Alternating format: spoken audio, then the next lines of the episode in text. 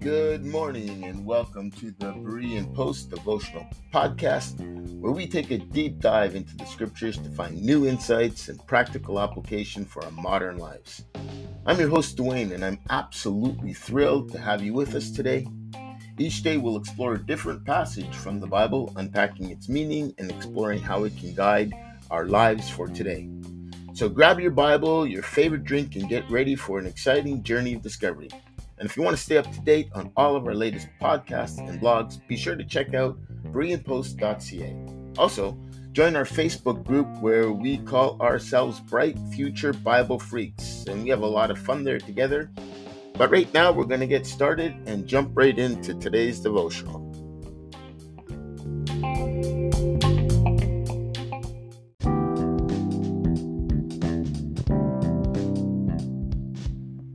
Good morning. We have been going through the book of Colossians. For those of you that have been following, we are now on Colossians chapter 1, verses 24 to 29. And we're just going to jump right in. Now, I will say that this is a fairly large body of text. We're looking at, uh, what, five verses. So we're going to take it a little bit of time, but I just, a little bit of time at this, but I just wanted to read this particular passage in context. So here I go. Verse 24 Now I rejoice in my sufferings for you and fill up in my flesh what is lacking in the afflictions of Christ for the sake of his body, which is the church, of which I became a minister according to the stewardship from God, which was given to me for you, to fulfill the word of God, the mystery which has been hidden from ages and generations, but now has been revealed to his saints. To them, uh, God willed to make known what are the riches of his glory of this mystery among the Gentiles, which is Christ in you, the hope of glory. Him we preach, warning every man and teaching every man in all wisdom, that we may present every man perfect in Christ Jesus. To this end, I also labor, striving according to his working, which works mightily in me. That's Colossians chapter 1, verses 24 to 29. In our previous podcast, we centered our discussion on verses 23. From it, we gained insight into Paul's message about the Colossians standing before God. Paul declared that they were that their blameless status and lack of reproach were due to Christ's actions and their unwavering faith in him. Moreover, Paul emphasized that as long as they remained steadfast in their faith, they would, they would remain they would maintain this status before God. Verses 1 to 23 function somewhat as an introduction to the epistle, and from this point forward, Paul will delve into the crux of his concerns and, and, and reasons for writing to the Colossian church. Let's focus on this part of that passage. I now I now rejoice in my suffering for you and fill up in my flesh what is lacking in the afflictions of Christ. The modern reader might find it peculiar that Paul rejoices in his sufferings. I mean, many preachers in Canada and the United States teach that Christians should not experience suffering or lack. The, the gospel is often presented as a means of obtaining spiritual and material blessing. In contrast, Paul's statement, Now I rejoice in my sufferings for you, seems counterintuitive. The question is, is what did Paul mean by this? This very this verse has been a subject of much debate and interpretations, and some scholars believe that Paul is saying that Christ's afflictions were insufficient to complete the work of salvation, and that he himself is filling up what is lacking through his sufferings. However, uh, this is interpretation is not widely accepted at all. A more likely interpretation is that Paul is rejoicing in his sufferings for the sake of the Colossians and that his sufferings is a continuation of Christ's sufferings. Paul's not saying that Christ's sufferings were uh, were incomplete, but rather that he himself was participating in the sufferings of Christ as a member of his body, the church. In other words, Paul sees his sufferings as part of an ongoing work of Christ in the world. In, Philipp, in Philippians 3, Paul expresses a comparable sentiment where he expresses his desire to know Christ and share in, in, the, in the fellowship of his sufferings. Essentially, Paul conveys that he considers it a privilege to be chosen as a minister of the most significant news within the most incredible story ever told.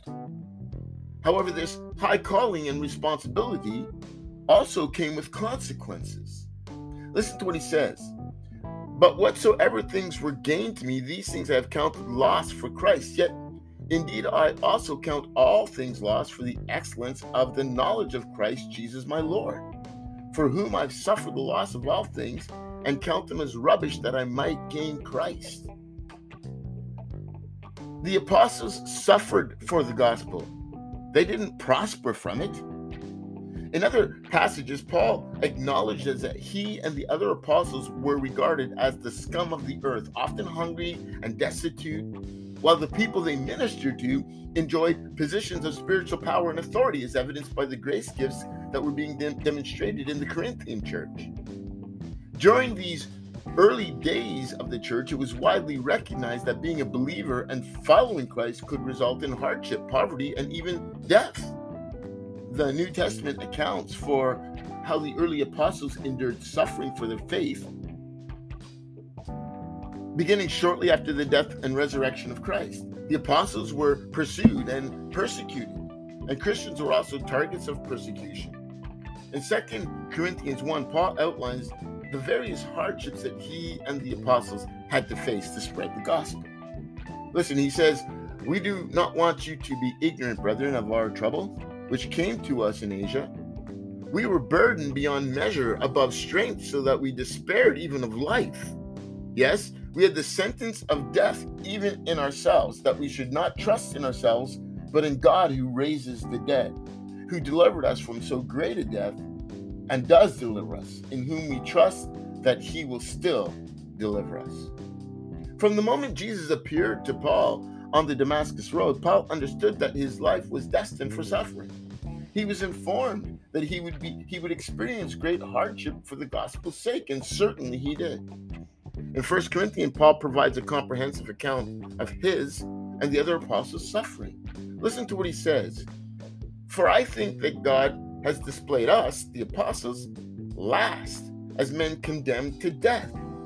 We have been made a spectacle to the world, both to angels and to men. We're fools for Christ's sake, but you are wise. We are weak, but you're strong.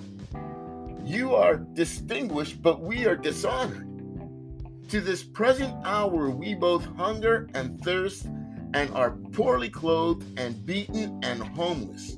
And we labor, working with our own hands, being reviled, we bless, being persecuted, we endure, being defamed, we entreat.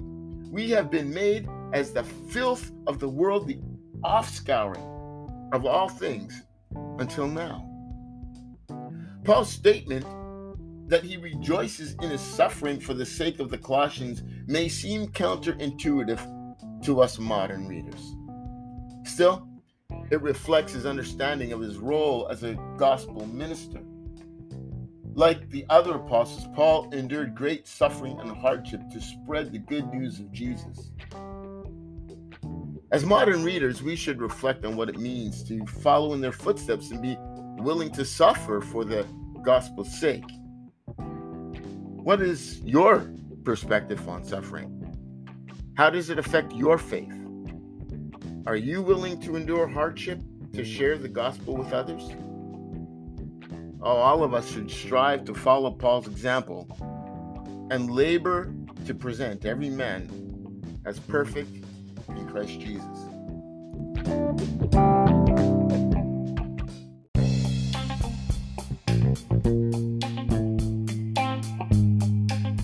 Thank you for tuning in to this edition of the Berean Post podcast. I hope you've enjoyed our discussion and it's brought you some encouragement and insight. Hey, if you want to stay up to date with all of our latest blogs, posts, and podcast episodes, be sure to visit bereanpost.ca and subscribe. Don't forget to share our website with your friends who might need some inspiration or motivation. You can also join our community of Bright Future Bible Freaks on Facebook. Until next time, may peace and blessings abound in your home.